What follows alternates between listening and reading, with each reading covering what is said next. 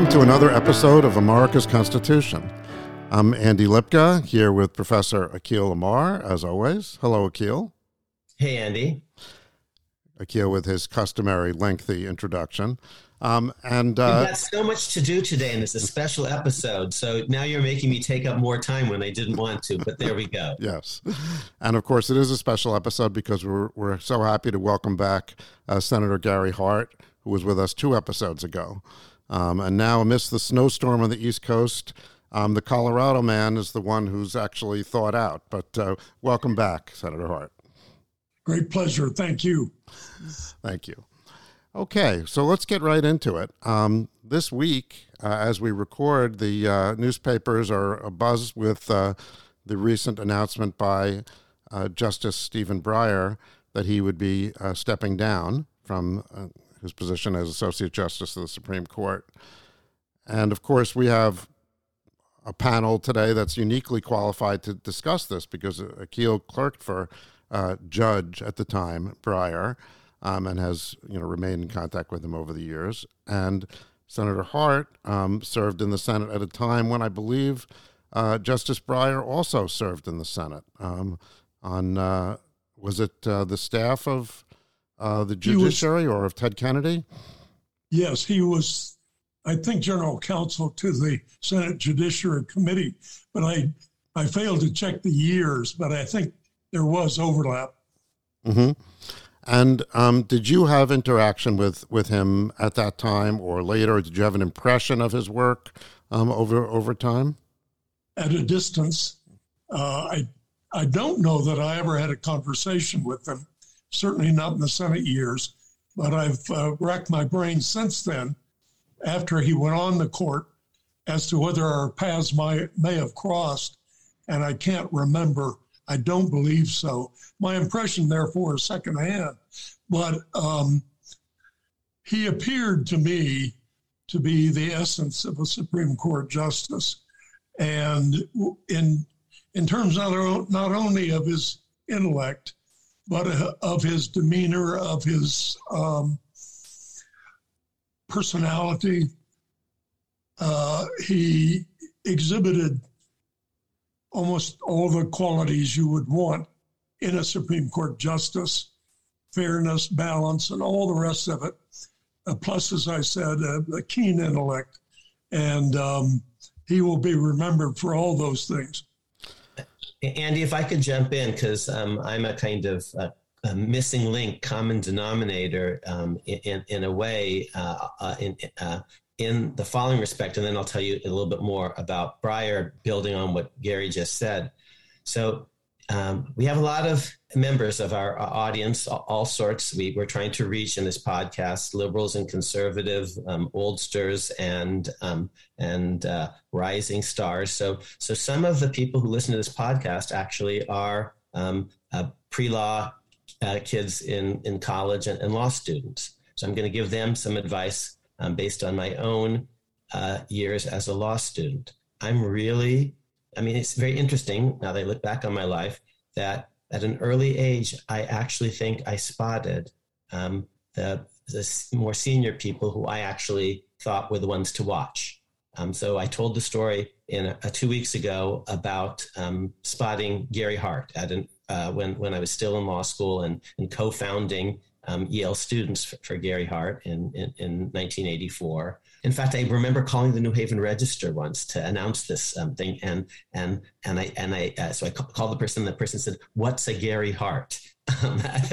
so, so, but I also applied for clerkships, and I applied actually in general to younger folks because I wanted to um, have as a mentor someone who would be around for for a, a long time. I applied to Steve Breyer, um, and I encountered him basically at the same time that I encountered um, Gary Hart, kind of um, hearing about these people from my own teachers. Uh, Guido Calabresi telling me about Gary Hart, um, Peter Schuck assigning me the uh, casebook co-edited by Steve Breyer. I also applied um, at that time to Anthony Kennedy, who was um, out in California on uh, a, a, lower court, a court of appeals. I only applied to about 10 people, but I think it's interesting that I applied to uh, um, uh, Breyer, um, a Democrat um, in, in Boston, and Anthony Kennedy, a, a, Republican in California. And when they both got to the Supreme Court, I think each one had a certain um, bipartisanship that Gary, and now this I'm segueing to some other themes of Gary uh, in, his, in his most recent comment about balance. So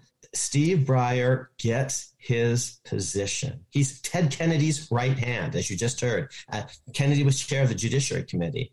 And yet he gets actually nominated because the Republicans in the Senate liked him um, uniquely and because he didn't freeze them out, because he worked with them, because Senator Kennedy actually told him on the first day, if we can get something through by 51, just on, on our side, okay. But if we can actually make some adjustments and broaden it out and, and, and accommodate our, our colleagues on the other side of the aisle and get 80 rather than 51. Let's do that, even if we have to make some adjustments. I prefer 80 with a bipartisan buy in than 51 just um, our way because uh, what goes around comes around and they're going to be in the majority at some point and it's a small group and i respect them and that's what it means to be a senator and gary talked about that two weeks ago how there was more of that Back then, he worked with Republicans. They respected him. I, I quoted Barry Goldwater, Mr. Republican, um, on Gary Hart. Well, that's actually Steve Breyer, even though he was never a senator, he's a creature of a Senate, but the creature of a Senate in a certain era.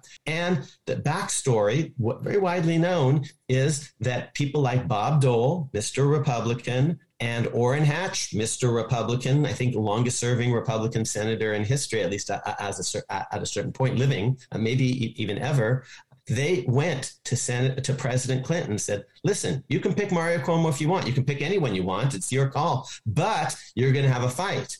Contrary wise, if you pick Steve Breyer, we in effect they told him we'll guarantee you 90 votes, and Clinton didn't want to fight. Now, Anthony Kennedy, very similar in that he was nominated by a Republican President Ronald Reagan, but confirmed by a Democratic Senate, a Senate that had blocked Bork, borked Bork. On the current Supreme Court, only one justice actually was nominated by a president of one party and confirmed by a Senate of the other party. That's Clarence Thomas, and oh, it was ugly.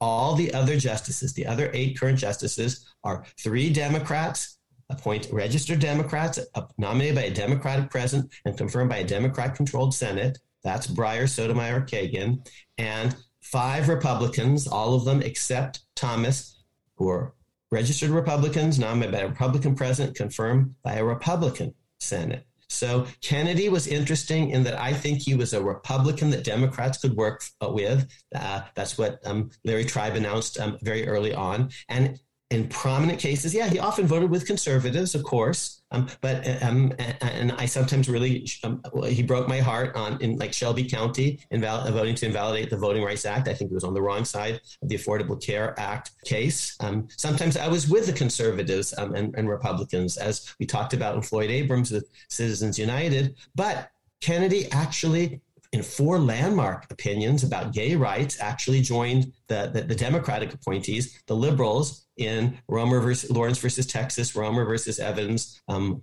uh, Windsor, and Obergefell, and in other cases as well. So Breyer was a Democrat that Republicans could work with both before he got on the court um, and on the court.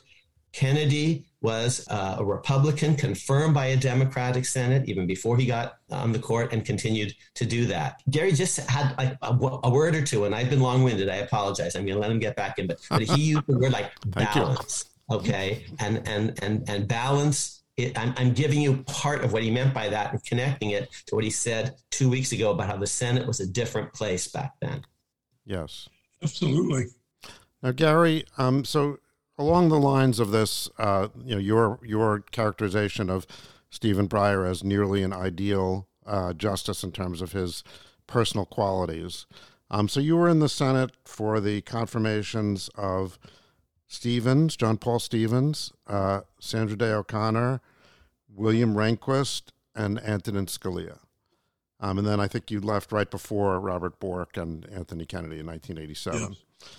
So during that time as a senator, how did you think about confirmations? Did it, did you think of it as uh, a very partisan process uh, in necessity, or did you look for the sort of personal qualities in the justice that weren't necessarily specific to party that you described earlier.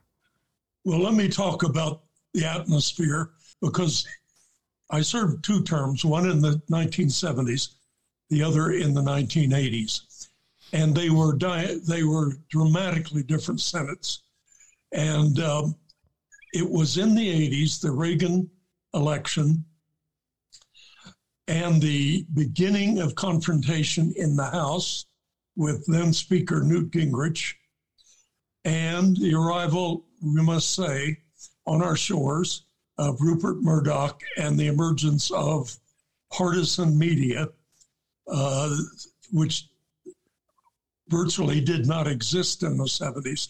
So it's it was back to back two very, very different eras.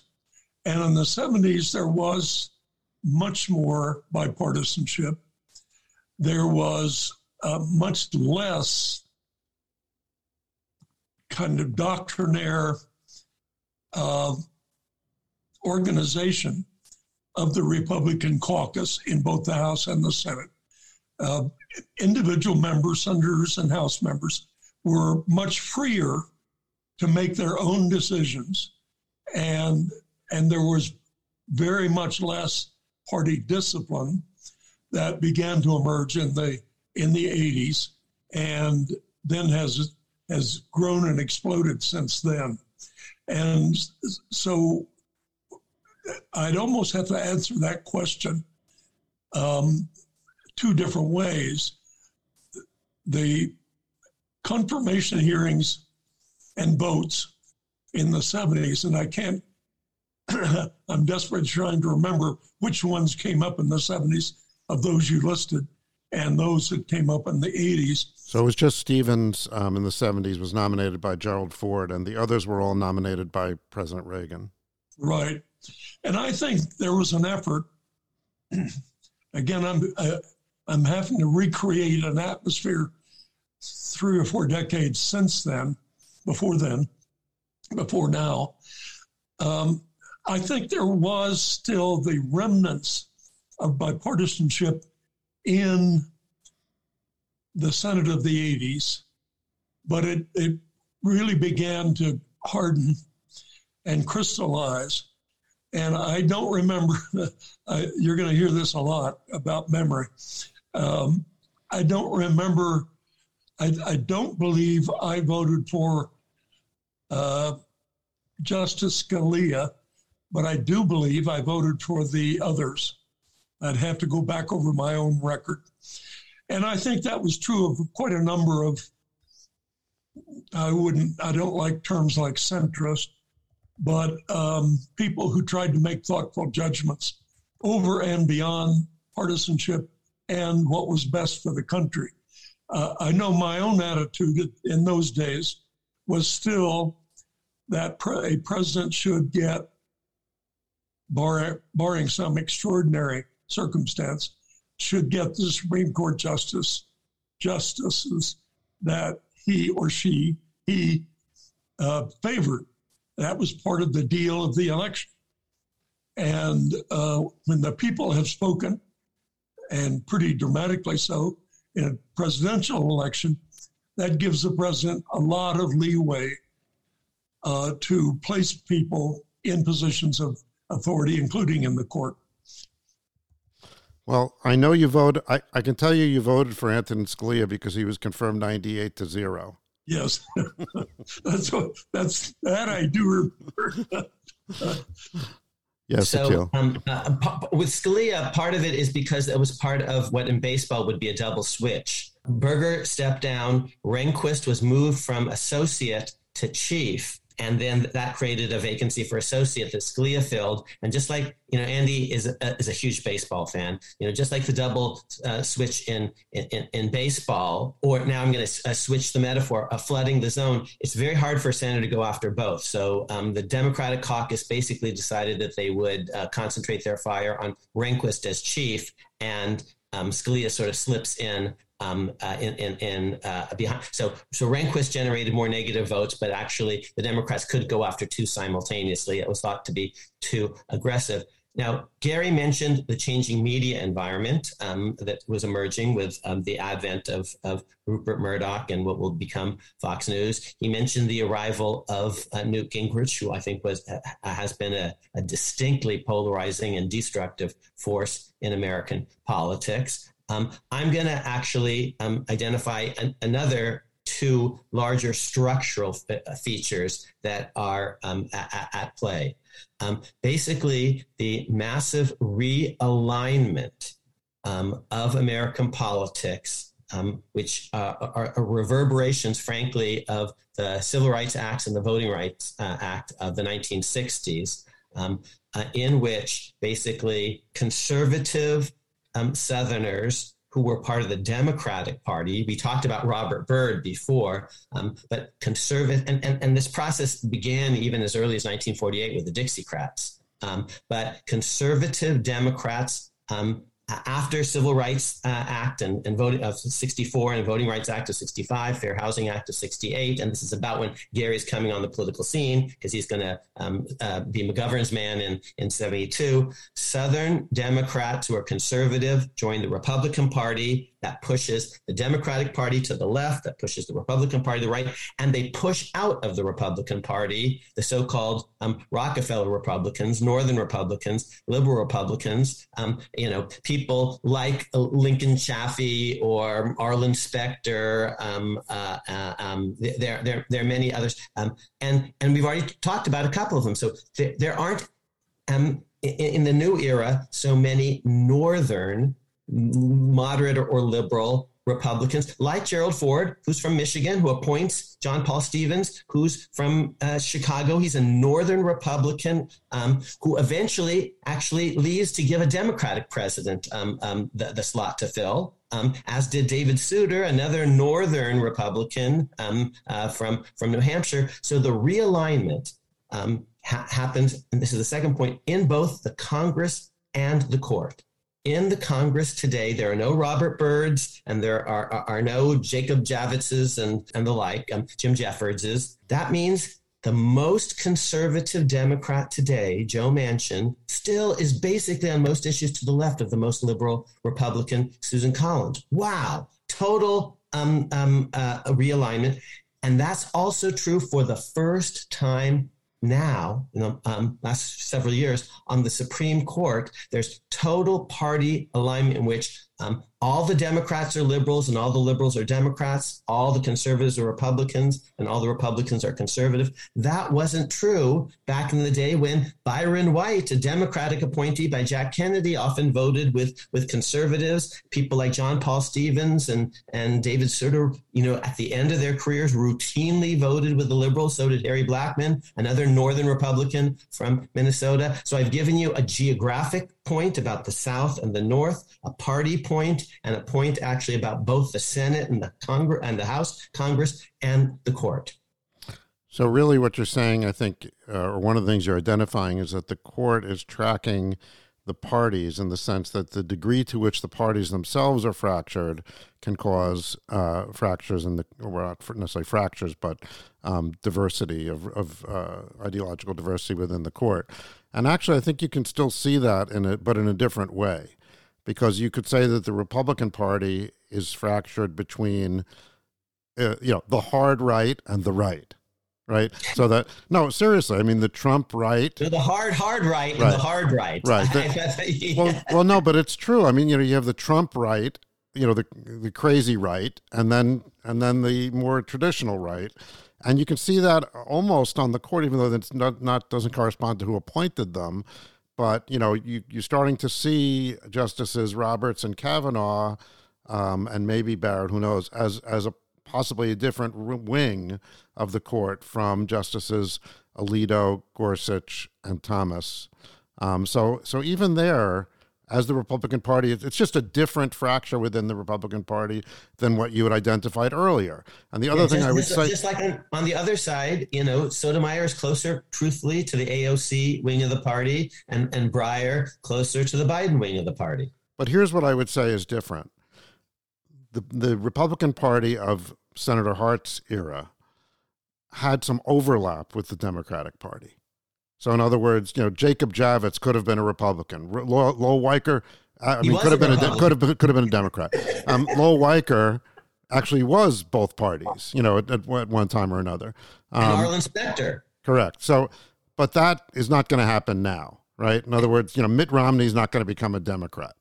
You know, so well, I'm, I'm hopeful. You know, if they keep moving and moving and moving, maybe we get them. But but uh, just one thing on on Specter, because you're a Churchill man, um, Andy. Andy might actually write a book about Churchill at some point, Gary. Um, just, uh, in case you're interested. And and and Churchill, of course, actually went from the conservatives to kind of uh, the liberals and then back. And he he said, you know, anyone can rat but only I can re-rat. Mm-hmm. Um, Specter actually began as a Democrat, became a Republican, and then at the end went back to the Democrats. Very interesting. Yes. Um, okay. So, uh, but in terms of just to wind up here on on Justice Breyer uh, and this notion of confirmation, Gary, um, you as a senator, okay, you weren't on the Judiciary Committee, but you still had to vote about about on these confirmations. And you know, there was some party influence, as we see. You voted. I, I checked. You voted against uh, the confirmation of of Rehnquist for Chief Justice, um, along with I think thirty seven other of your of your party. Um, but, or maybe it wasn't all of your party.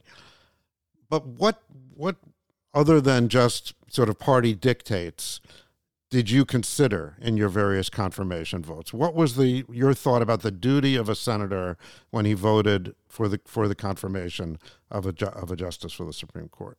How did you think about it? Well, that's an open-ended question. I, as I've already indicated, I had a bias toward respect for a president's choice. Mm-hmm. I started out with that. I didn't, un, unlike today, uh, if I if I didn't like the president, I didn't look for ways to poke him in the eye. And philosophically, I was pretty far away from Ronald Reagan. But as I said before, getting elected president gives you advantage and leeway in your selection of appointees to the judiciary. Now, that has gone, I think, to an extreme on the Republican side, but that's one person's opinion. Um, all, of the qualities that that we've talked about thoughtfulness, uh, willingness to listen, uh, not be doctrinaire and predictable. There are some there are two or three justices on the court now, and and maybe more, uh, whose votes are being counted almost before arguments are heard, simply because of statements they have made, speeches they have given, and so forth. Uh, I if if if the record of a justice or an appointee is so set in stone that that individual can't respond to counter arguments, then I would probably be inclined to vote against them, just because that is not the nature of a uh, high, high, the highest level judiciary appointment. Would you, um, in the confirmation process, did you consult at all with experts like someone like Akhil you know, to get their opinion on justice, uh, potential justice, or was it more a political decision for you in that sense? No, it wasn't. I, what I'm trying to say yes. is, I, I tried to stay away from politics mm-hmm. as much as I could. It is, but that was in an era when the makeup, the the ideological makeup of an appointee was uh, broader than it is today. Today, Republican presidents right. are appointing judges, not just at the Supreme Court, but up and down the line, in effect, for rewarding them for votes on ideological issues, abortion and so mm-hmm. forth and so on. But there's it's not just votes; it's speeches, it's uh, are you a regular at the Federalist Society conferences? Do you say what um, the audience wants to hear? are you predictable? And I don't think I don't think cases that come before the high courts ought to be predictable. They, they, they get to the Supreme Court because they invite new creative thinking. Whether they get it or not is a, is a separate issue.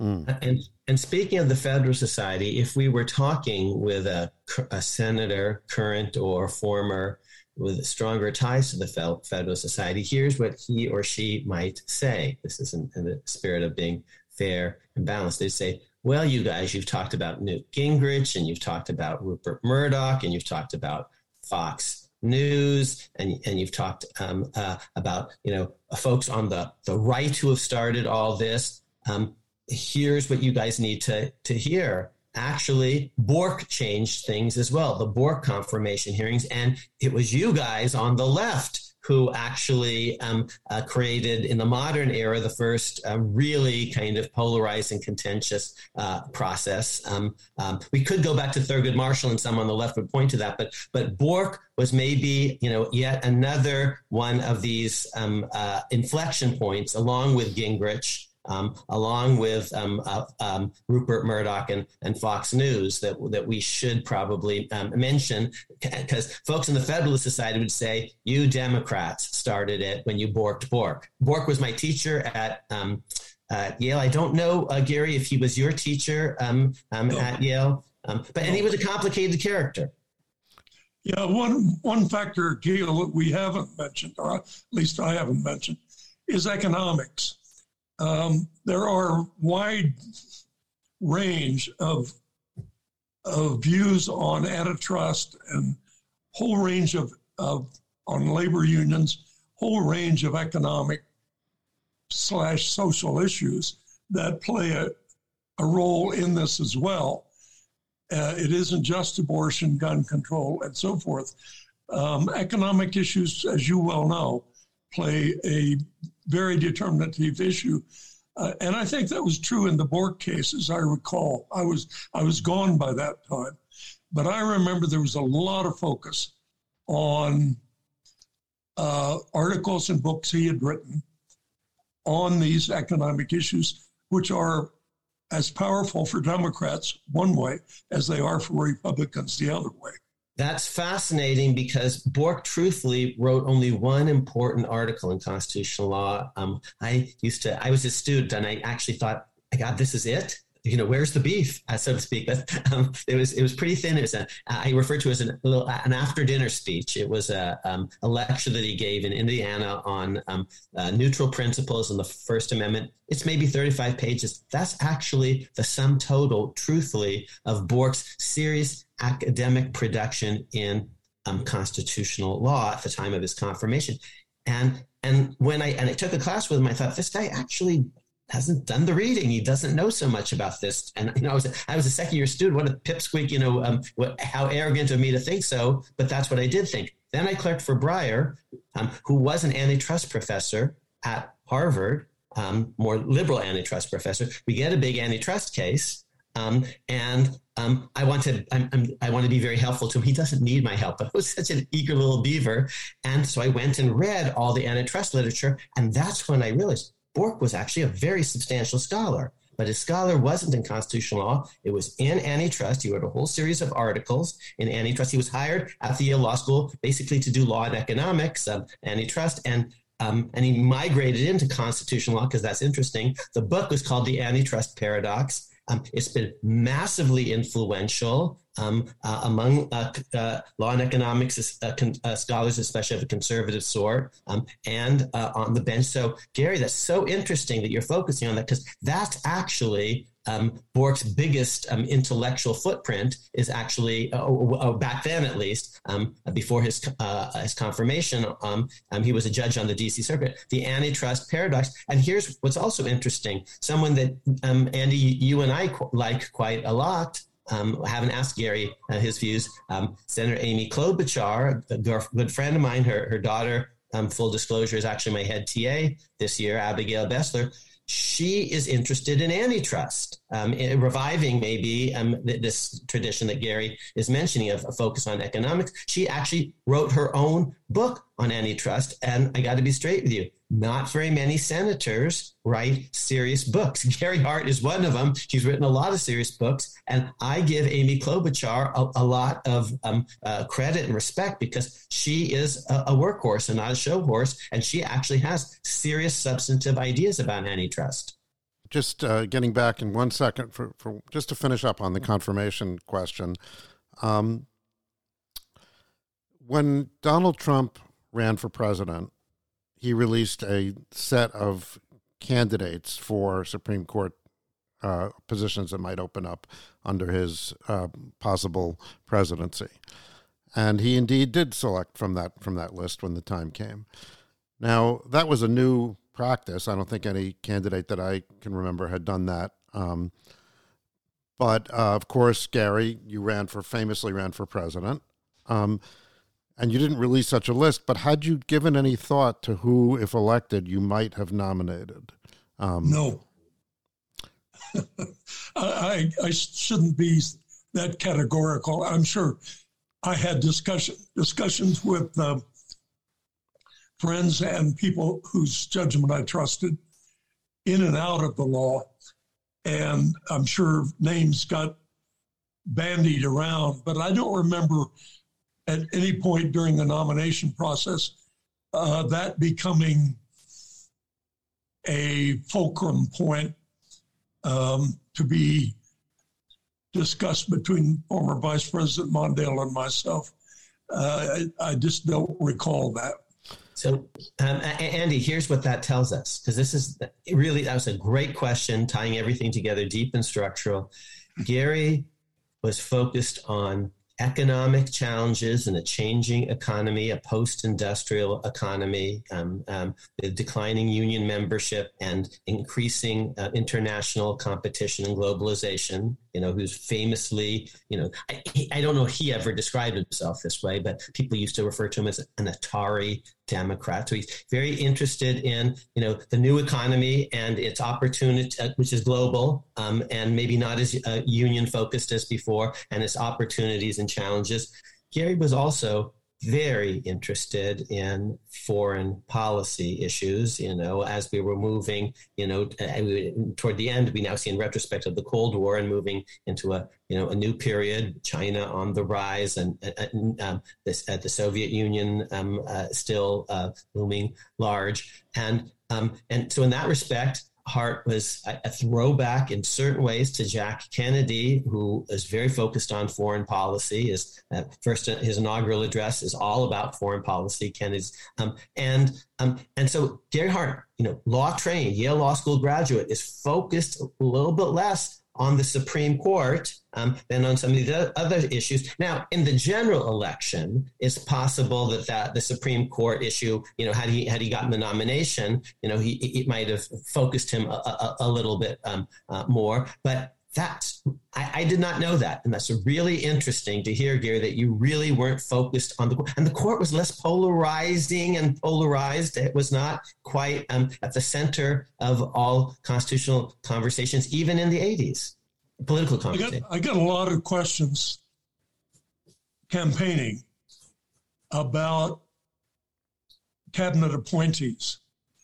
I got few, if any, about Supreme Court again, we're dealing with something that happened 30 or 40 years ago. So I, I can't say that questions were not raised at in university speeches and so forth about the court and confirmation and so forth. But I don't remember it being um, central to the campaign and you do remember other things as being central to the campaign. So you see, just ours may say, well, you know, it's foggy memories. No, what do you remember and what don't you? Because you know, you, you, unless you tell me otherwise, you do remember, you know, your ideas about the new economy and globalization and you know the oh, Atari sure. Democrat stuff and and your ideas about foreign policy. That's what people wanted to talk about, and I was responding to them, anticipating to a degree because it was clear in '84 and before and after that earthquake was happening in the United States, socially and economically, and and it needed to be understood. It wasn't accidental. It was globalization. It was technology. It was the decline of the Cold War under Gorbachev. Uh, the, as a as a central focus of people's concerns, there was more a sense that of upheaval economically and socially, and lack of understanding or framework for understanding south north migrations, another key factor. All of this fit together. And so you, as a candidate, you were, you both want to put your own ideas forward, but you also are obliged to respond to questions that people raise. And when you don't have to be campaigning very long before you begin to see patterns emerge, even from small groups, hearing the same questions over and over and over again.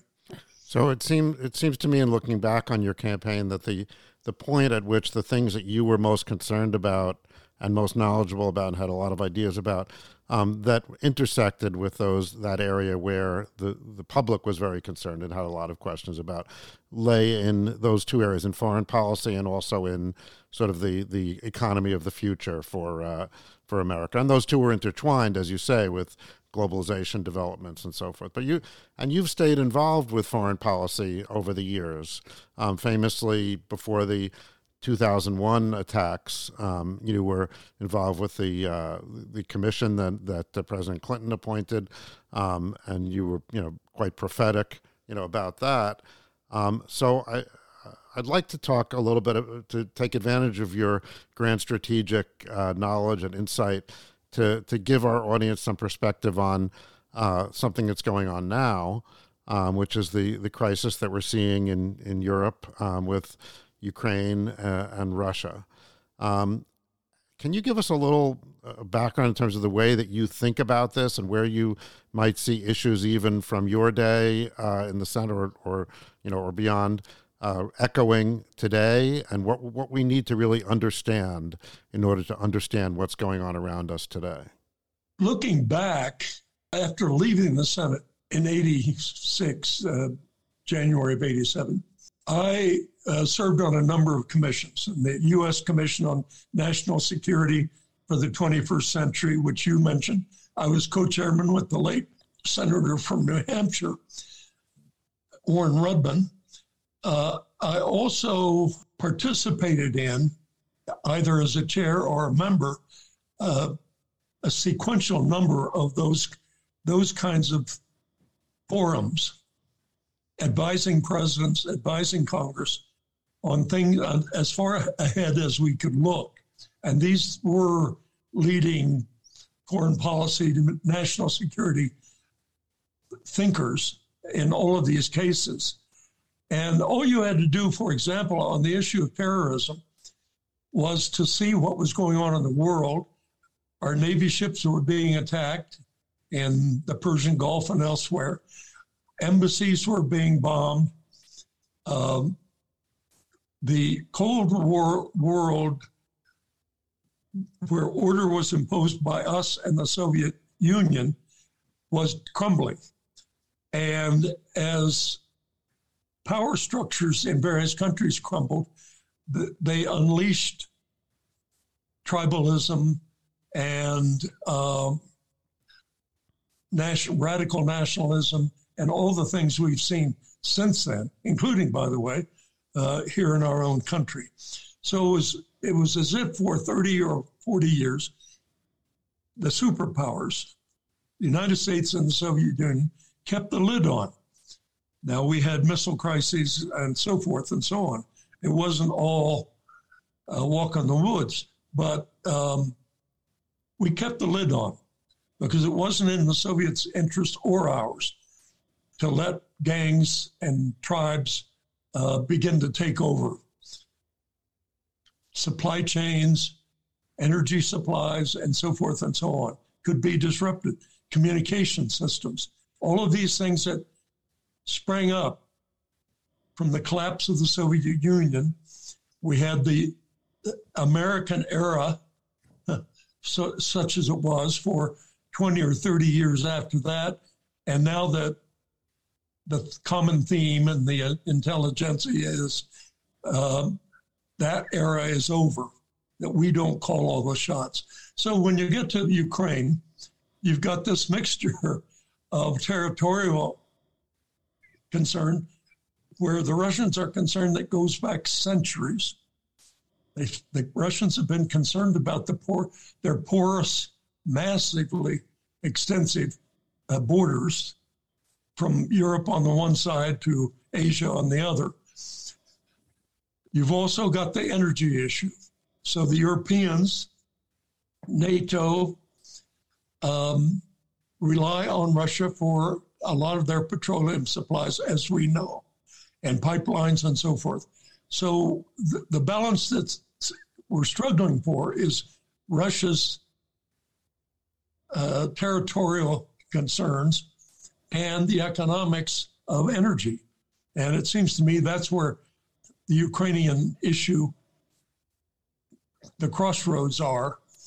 And uh, oddly enough, in the last 48 hours, the Ukrainian government has been saying to Washington, lighten up. Mm-hmm. You're, you're, you're making this a bigger deal than it has to be. And we prefer to work out arrangements with the Russians. So we'll see. Well, a couple of questions about that. You know, one thing that you, you said was the historic concern about with Russia about their western border, and that's certainly true. But what is their current concern about their western border? Are they worried about being invaded by Ukraine? No, it's uh, it, it's it's the presence of a military uh, arrangement, NATO, mm-hmm. on their borders, mm-hmm. and it's and the presence of American troops all over Europe, and all of those things. It's they're still rankled. The Russians are still rankled over the expansion of NATO, and they have a right to be because they were prom- made promises by the first Bush administration that were not kept by high ranking officials, including the president himself. So, do you feel that a solution to the problem lies in a reaffirmation of those promises? I don't think you can step in the same river twice. No, no, that was a lost opportunity. We lost credibility with the Russians. And I, notice I'm I'm speaking of Russia in its historic capacity, not its Soviet capacity. Mm-hmm. But this this this paranoia, and it's real, goes back four or five hundred years. Sweden invaded Russia, for heaven's sake. Mm-hmm. Gustavus Adolphus, the Lion of the North. um, yes, well, that that's true. I mean, and of course, it plays politically for Putin as well. Whether or not there's there is real concern, you know, the the uh, the populace cares about it. As you said, you know, when you ran, you had to respond to what the populace cared about, not necessarily, you know, only what your own ideas were. So there there is not that you're running for the president of Russia, but uh, no, but yeah, that's something in common. Um, and I, I, I, don't think, think in the last in, in our last session. I don't think I ever mentioned it. Maybe I did. If I did, shut me up. I had made arrangements, if elected in 88, to invite Mikhail Gorbachev to attend the inaugural and be on the reviewing stand behind me. Did not know that. What was your thinking in making that arrangement? What was your what was your purpose? What was your statement? That's that's the end of the Cold War. Mm. I'd spent time with him we had developed a, a relationship. I asked him subsequently when he created something called Green Cross International, and I was part of that. We had a meeting in Geneva, and I asked him, I'd never told him this, but I said, I, if I had been elected president, I was going to invite you to attend the inaugural in Washington. What would have been your response? He said, I would have been there in a heartbeat. Mm. He was ready. I did not know that. That's very, very interesting. Akhil, you wanted to step in? Oh, I was going to two quick things. One, um, I, I, think even at the uh, toward the end of World War uh, One, even there was a bit a Polish incursion in um, uh, in, into uh, uh, Russia uh, when it was going through its its revolution. They're always worried about the stab in the back. I mean, just as the Germans, you know, have been um, symmetrically, but um, I remember as a sophomore in Yale College, I, I said, I think I'd been, we'd been assigned to read um, NSC 68, and mm-hmm. um, which is a classic Cold War document. And I was talking about basically um, Russian paranoia and I think in class I said, you know, they're they're even worried about the Poles, and and someone who knew a lot more, a student, a, a fellow student than I did, said, well, the idea that the Poles would ever, you know, attack Russia, you know, um, is is is absurd. And and and and the guy knew a lot more about European history than I did, truthfully. But but and I was a little pip. Actually, I was a, I was a freshman. I take it back, and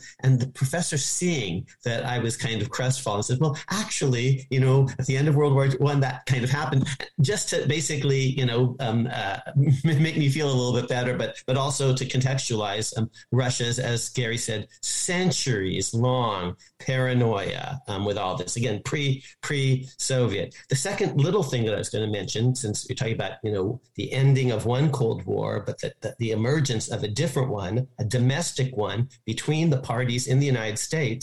Um, um, for in this Pax Americana, the idea, at least, the ideal was a bipartisan foreign policy, you know, going all the way back to Vandenberg uh, um, and, um, and, and the Democrats in um, in the in the 40s and, and 50s or something. The Republicans Republicans had been historically isolationist or had a strong isolationist wing, and um, but there were efforts to have a, a, bipartisan foreign policy. Someone like Ike, who could have um, uh, run as either a Republican or a Democrat, um, and one. So just want to again remind our audience. Whereas today, Nikki Haley is saying silly things about Biden resigning, all the rest.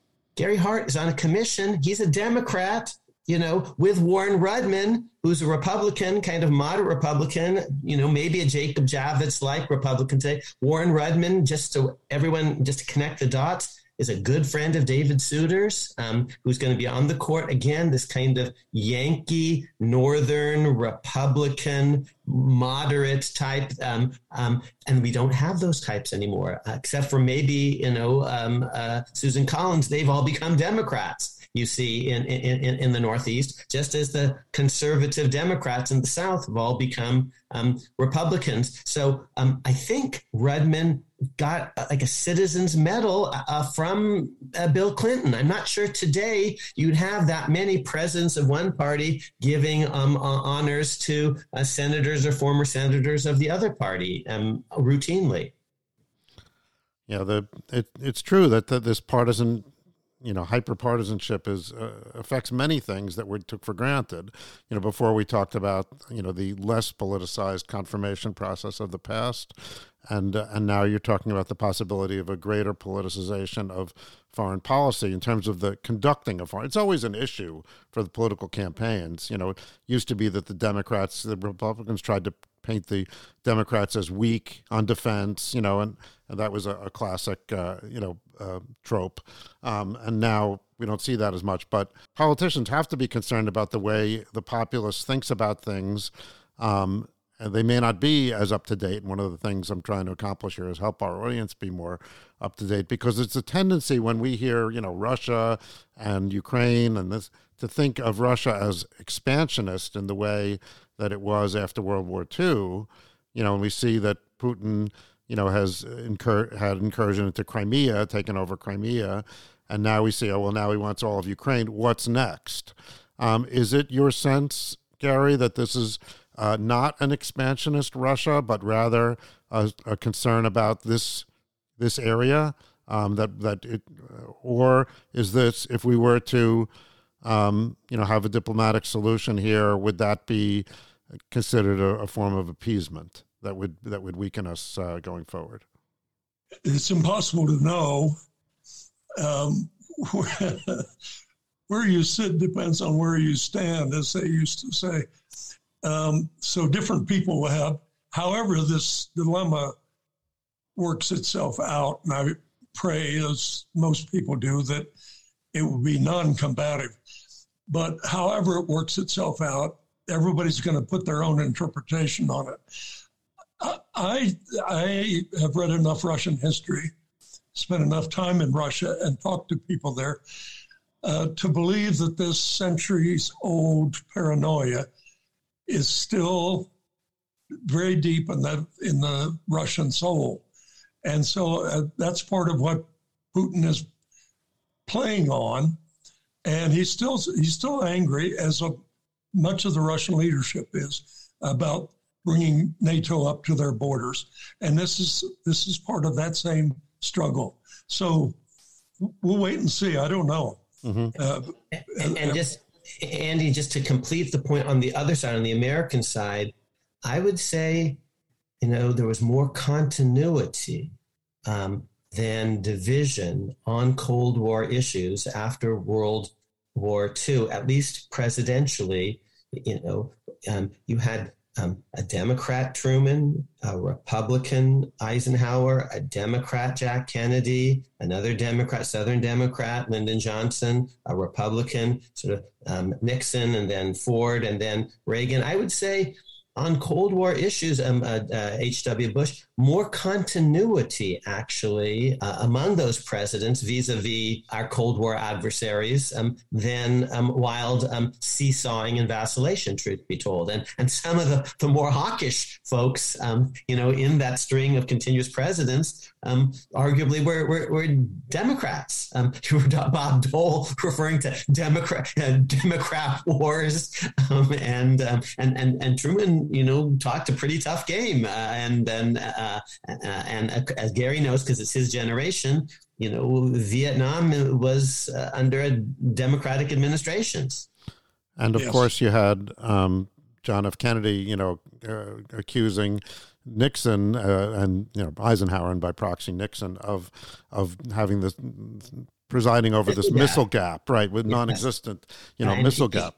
So Quemoy and Matsu and all of that stuff. Um, and just uh, since I mentioned Truman, you know, was pretty tough. Um, I just want to remind our audience because no president, Republican or Democrat today, would say anything like Jack Kennedy said in his inaugural, which also had this generational theme that Gary was trying to revive. Let the word go forth from this time and place to friend and foe alike that the torch has been passed to a new generation of Americans. Okay, and then he goes on. But then he says, um, let every nation know, whether it wishes us well or ill, that we shall pay any price, bear any burden, support any friend, oppose any foe to assure the survival and success of liberty. my God, I can't imagine any president in an inaugural saying anything quite like that today. Well, President uh, George W. Bush did say something like that in his second inaugural um, the Bush doctrine, if you will. He, he did say something very much like that. Hmm. Um, okay. I, I didn't like it at the time, actually, but uh, but he did say something. But but of course, that was twenty years ago. Is that as an as absolute and because um, uh, wow, well, he didn't have Ted Sorensen at the uh, at, you know, so not quite as eloquent or, or but but anyway, this uh, you know gets to to questions. Actually, I, want to, I want to ask Gary just on that because um, um, Sorensen was a really fascinating guy. He came to law school um, um, uh, once, um, and we had dinner together. Gary, how much did you write yourself when you were actually in, in the Senate and running for president? And how much did you rely on speech writers? And how close was your relationship with your your speech writer or writers? Well, I had some very talented people, and we remained friends years and years later. Um, I thought I was a better writer than any of them. Probably true. Uh, I would get drafts. Uh, there were one or two speechwriter types on the staff, and they would reach out also to others not on the staff. But I would heavily edit any draft provided to me because I knew, I thought I knew a way, I had a way with words. Ted Sorensen, by the way, and I became very close friends after the 84 campaign. And he was, uh, he had agreed to be the chair of my uh, second campaign in 88. And wow. he, he, he was asked, and also one of the delegates to the 84 convention in San Francisco was Evelyn Lincoln, John Kennedy's pres- uh, personal secretary for 12 years. And I also became a very good friends with John Kennedy Jr. and still mourn his loss. Yeah, that's fascinating because I think that many of us looked at your campaign as as a uh, you know a, a, revisiting of the of the Kennedy um, era, and uh, I, and I uh, I didn't, have, the money. well, oh, fair enough. I, I, but I don't think I, what I mean is not uh, in terms of what you represented um, to the country, but potentially. Um, and now you're telling us that uh, perhaps the best and the brightest crew saw it as an opportunity to reunite behind you as well, some of them at least. Um, yes. I would love to hear Andy and I, when we were pre-rehearsing this, just a little bit of um, a caucusing about the things that we want to ask you. We really did want to ask you questions about how much you actually sought the, of course, you would run um, a, a, a, presidential campaign at a ridiculously young age in, in 72 for McGovern, but, but how much you actually tried to reach out to earlier people who had um, actually run for president or had been very close to those who had run for president for um, advice, endorsements, war stories, um, um uh, support. You know, uh, how much of that did you did you do? And then in turn, um, how much have later uh, presidential uh, candidates approached you or not um, to, to, to, get your input um, as they think about presidential run, have thought about presidential runs? I don't remember making any conscious effort to um, get endorsements from or engage former key administration officials from Kennedy Johnson or anyone else for that matter. Um, I was a long shot in 84. And so until after, after New Hampshire, uh, I didn't have a lot of people knocking on my door. After New Hampshire, things began to change quite dramatically. And, and you're reverting to the McGovern thing still amazes me because I get stopped at airport, airport still, and people say, "Aren't you Gary Hart?" I say, "Yes." I remember you from the McGovern campaign, and I say, uh, "Hello." I two years later, I got elected to the Senate, and ten years later, I ran for president myself. Oh, I know, I know, but you made such an impression. The McGovern campaign I thought to myself, life goes on.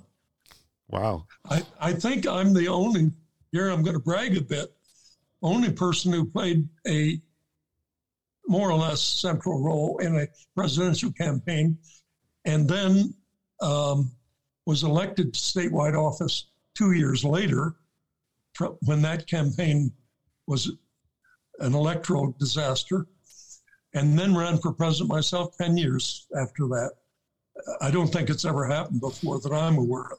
My favorite, Ted Sorensen, sorry.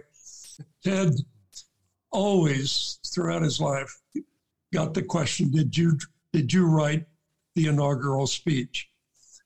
And he got so tired of it, his answer got to be, asked not. Right. so, um, you know, but talking about running for president, um, as you said, in 84, you were a long shot but I'm very interested in what the sort of the personal process, the you know the internal thinking that is that that ha, you know has one believe that they could be elected president or would would take up this uh, what might might be looked at as an ordeal or what what went into your mind in the process leading up to deciding to run for president? You know what what kind of a process did you go through? Was this something you always thought you would do? Did it was it forced upon you? Was there did you go through a you know a gradual uh, evolution? What happened? I'll tell you what happened. Um, when i was reelected in 80 against the reagan landslide in a swing state uh, within months certain and maybe even weeks when I went back to the Senate, I started getting invitations from people around the country who were running for governor, House seats, Senate seats to come speak because the theme uh, that I heard over and over again when I would go to Nebraska for Bob Kerrey, um, who was running for governor and then ended up in the Senate, or any of the others. People would stop me after the rally or the dinner, and the theme I heard over and over again is about 84 we need new leadership. It was just over and over and over. And these were activists, activist Democrats lining up for mostly younger, newer candidates in their states. And um, I, I wouldn't say there was a groundswell for me personally, but what I did hear was um, that we need we need new leadership. And and the front runner was m- my friend, late Walter Mondale, Fritz Mondale, a very good friend, served on the church committee together. So they were, and he was the prohibitive favorite for the nomination a year or two before. And uh, people knew that. But our age wasn't that much different, five or 10 years but he reminded people of uh, Hubert Humphrey and the old New Deal. And they thought, I'll be a little um, risque here. I, I had a coordinator, very funny young man, graduate of the University of Texas Law School, who was my coordinator in Texas. And we got to be very good friends, still are. And so I said to him one day, why everybody in Texas, all the big shots were lining up with Mondale. Why did you support me? He said, because you had the new BS.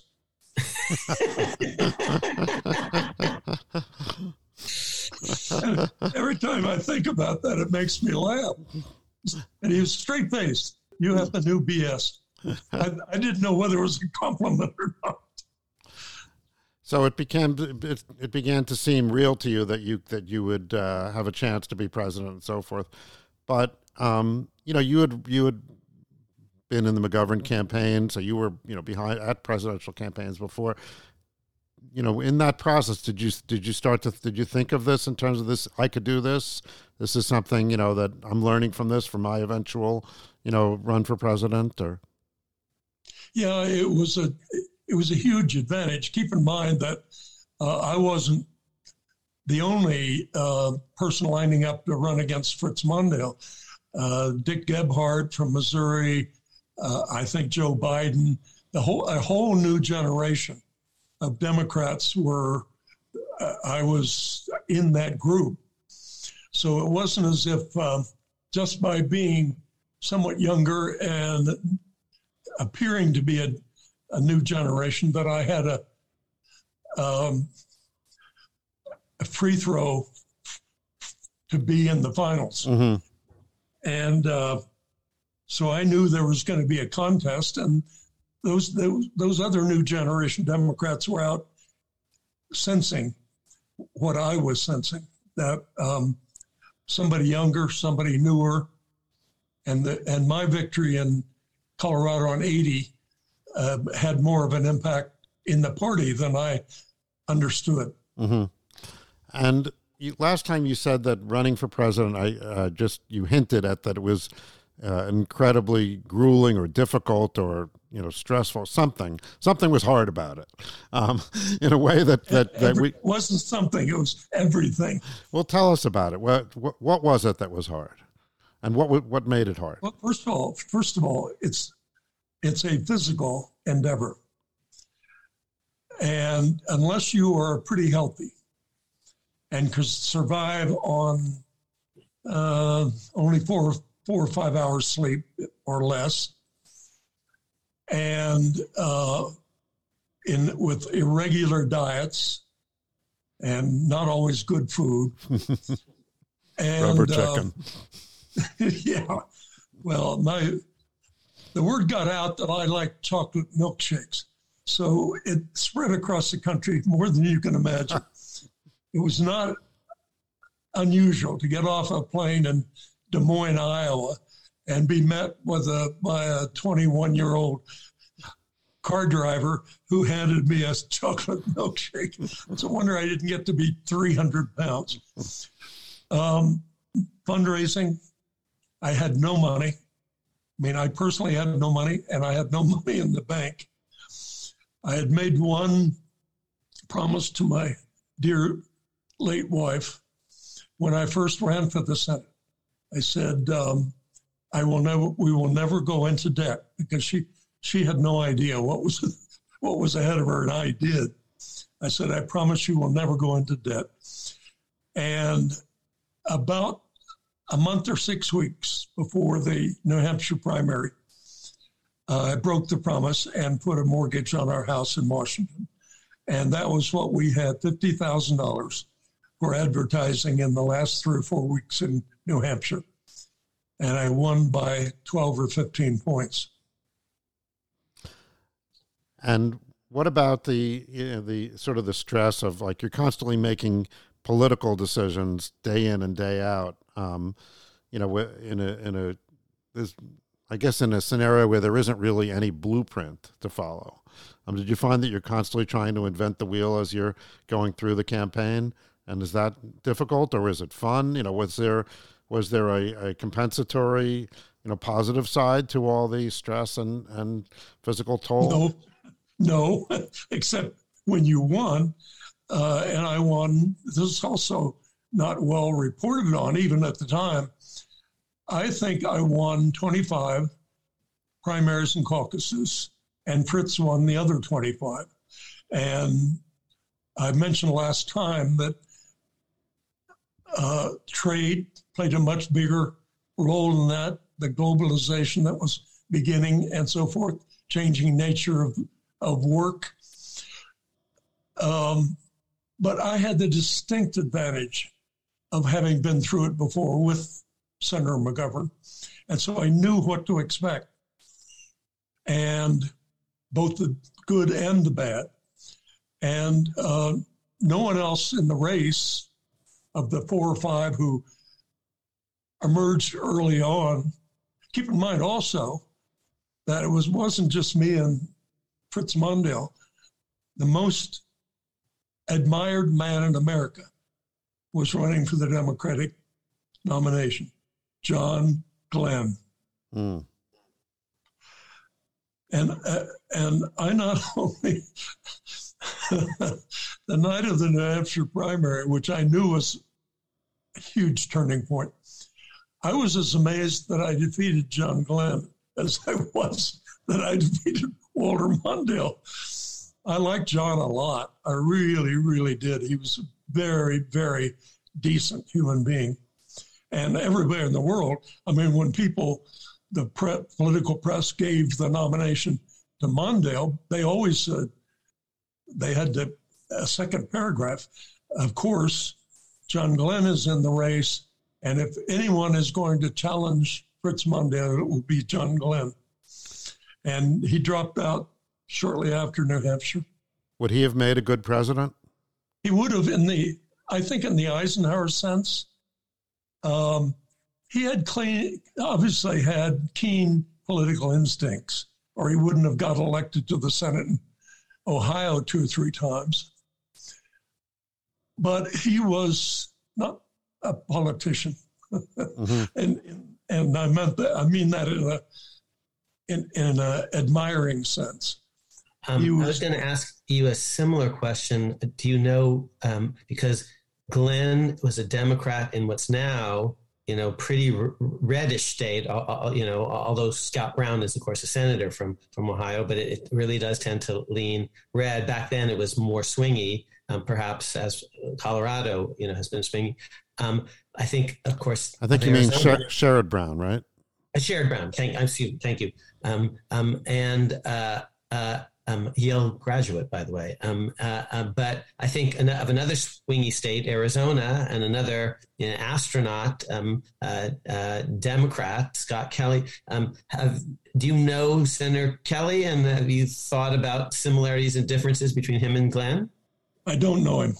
I wish I would love to shake his hand and talk to him, but uh, our paths never crossed.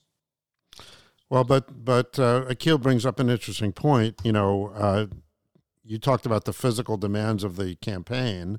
Um, there's some people have brought up the question about whether President Biden will run for reelection or not. One might think that the physical demands of the campaign might play into that. Um, but either way, the Democratic Party has to look to the future, and you, as a you know a uh, a statesman of that party, um, who do you look at uh, among the party in terms of some of the future leaders of the party and people that might eventually run be their you know, standard bearer for presidential elections? Uh, I mentioned earlier the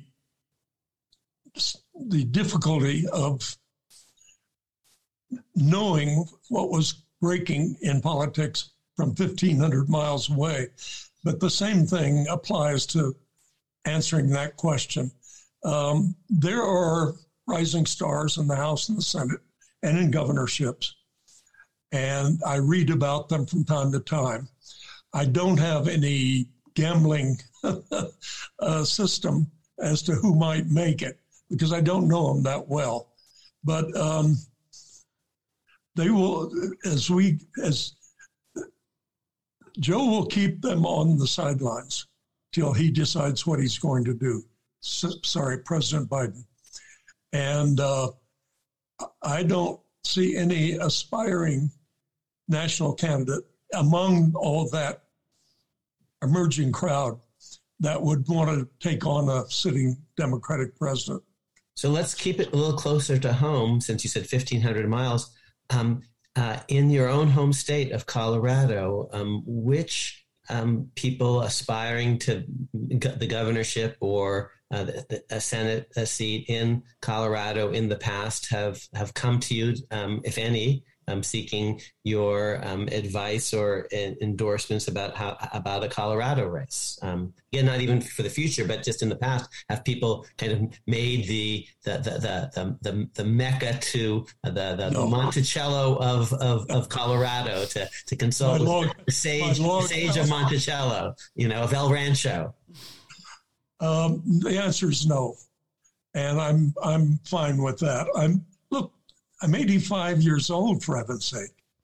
I don't feel it, but uh, I'm I'm a survivor of a different era, and there's an I mentioned our last session. There's an awful lot. I used to in in the 80s. I think I knew as much about American politics as anyone in the country. I don't anymore. There's so much, it's so different now. And if I were somebody running, thinking about running for national office, uh, I'm not sure I would call somebody like me up, ask for advice.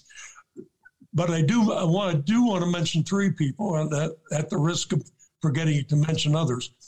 Michael Bennet, our senior senator, is a very, very good friend of mine, and he and I talk all the time. We've never talked about any national ambitions he might have, but he is certainly well qualified, and he is running for reelection. So things might change when he is reelected. We have a sterling attorney general named Phil Weiser, uh, who was a Supreme Court clerk for two different uh, Supreme Court justices and that tells you something about his credentials. He's uh, running for a second term as Attorney General. It's widely believed he will make a statewide race. And then there is a, less well known star who is Secretary of State. And she is on MSNBC all the time. And she is battling. She is the chair of the Jena Griswold is her name. She is the chair of Democratic Secretaries of State. And so she is a rising star, and she is uh, taking the lead in fighting against voter suppression and all the nonsense that's going on on the Republican side. So she's she's somebody to watch, and they're all in about the same age group. Yeah, so you know, you mentioned Senator Bennet, and um, last week we covered the Senate debate on the filibuster, and we featured Senator Bennet. Um, and I think that this uh, clip that we had from him uh, kind of prompted Akhil to to think about uh, the relationship between yourself and Senator Bennet, and, and the the echoes uh, of of some uh, Gary Hart wisdom uh, in what Senator Hart, uh, Senator Bennet had to say. Let me let me play this clip for you, and uh, I think Akhil may want to ask you about it, and then I think we're going to wrap up, unfortunately. But uh, here we go. I want to be very clear that I don't want this place to turn into the House of Representatives. I don't. I think that would be a huge mistake, and but it is not behaving the way that the founders designed it to behave and the history, you know, admittedly is opaque, but it is very clear to me that the modern abuse of the filibuster represents very little in the way of traditional Senate practice or what the framers were considering. So I, I, can imagine finding ourselves to a place where we actually have extended debate, where we actually have a public filibuster like we used to have. Everybody remembers the movie version of that, but they actually did that on the floor of the Senate versus the secret filibuster that acts as a, uh, a perpetual veto by the minority on the majority, something that the framers clearly uh, uh, were trying to avoid. Um, and at the same time, gives the minority the chance to hold the floor persuade the American people of their point of view, amend legislation in ways that is unimaginable in the House, and then in the end gives the majority the chance to actually make a decision so we can effectively compete with countries all over the world that aren't held up by the kind of veto we're talking about. There's not a legislative body in the world that I'm aware of, except in, in any of the other countries with which we compete, that has a filibuster. So I'd say that other piece of this, the idea that we're going to seesaw back and forth and back and forth and back and forth, I think the reality is that's not what happens in other places that don't have a filibuster. And I believe we have the opportunity, if we're actually having a public debate, not sitting in our office or, you know, off fundraising, but instead having a public debate on the floor of this Senate, that the American people can actually begin to hold people here accountable again for their position on health care or guns or whatever it is. We don't ever get the chance to do that here because we never even have a debate in the world's most deliberative body. Okay.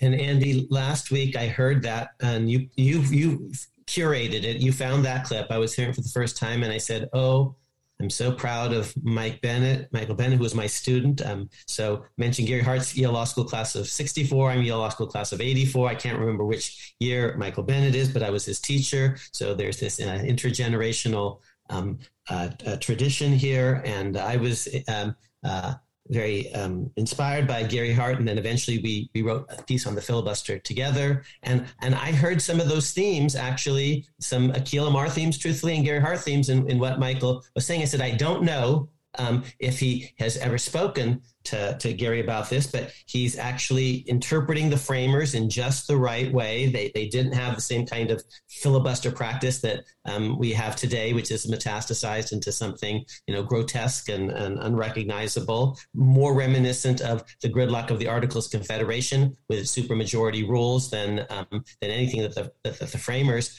contemplated um, that he actually welcomed um, open debate and an amendment and bipartisanship in a Gary Hart tradition, trying to go back to a Senate that Gary said actually did exist in, in, in Gary's years um, um in the, the, the, Senate. He bemoaned that uh, senators are spending too much time dialing for dollars, um, raising money rather than actually engaging in the issues. And um, in classic Gary Hart fashion, he also actually talked about the rest of the world and how um, um, we have to be internationally competitive, not just economically, but actually um, in our political structures as well. And I said, you know, I can't be sure at all if he's ever even talked to Gary about any of these issues. I can't be sure he actually read what, what Gary and I wrote about this, but wow, um, these seem to me to be truthfully Akhil Amar and Gary Hart themes. And, and I'm very proud of Michael Bennet. Always have been. He's one of my best students ever. Um, his daughter recently, as I think I,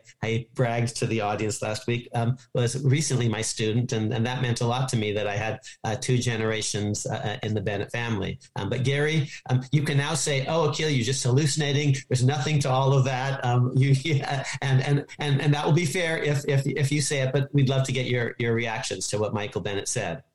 Senator Bennet and I, I would say, get together for a long lunch um, every two to three months and go over the Senate and the agenda, the policy agenda. But I'm going to add, in closing, I'm going to add one more dimension, generational dimension to your story. In the McGovern campaign, it's well known that any chance George had to win, and it was slim, went out the window when he had the problem with his selection for vice president. Eagleton. And uh, without going into all of that history, that was a week where Senator McGovern was trying to decide what to do. He was in South Dakota with Frank Mankiewicz, my counterpart, and I was in Washington dealing with Senator uh, Eagleton's chief of staff. And we were trying to sort through how to get out of this dilemma with the mental health issues. And uh, we all know what happened afterwards. Uh, Senator Eagleton stepped down or out, and uh, Sargent Shriver came in. But the, the irony is that Senator Eagleton's chief of staff with whom I dealt in that intense week was Michael Bennet's father. wow. wow. Did not know any of that. That is a great note on which to end. Inside baseball, our podcast audience are hearing stories that you know I think almost no one knows, and and we also promised our audience and you, Gary, that this this isn't just for the moment, but this is part of an historical record. Someday, a great biography is going to be written about you, and and we want this to be part of the archives. I doubt it, but thank you. Well, I want to I want to thank you very much personally and uh, uh, on behalf of our audience and Akhil. But you know, just to close with a thought that you know, I remember as I said earlier, your campaign had a certain nostalgia for the the Kennedy campaign. And uh, nowadays, I think we have a nostalgia for the Gary Hart campaign. So, uh, you know, let's hope that we can get back to the politics of uh, ideas and integrity and scholarship you know, and and civic virtue, which you've stood for. So thank you so much. Amen. Amen. Thank you.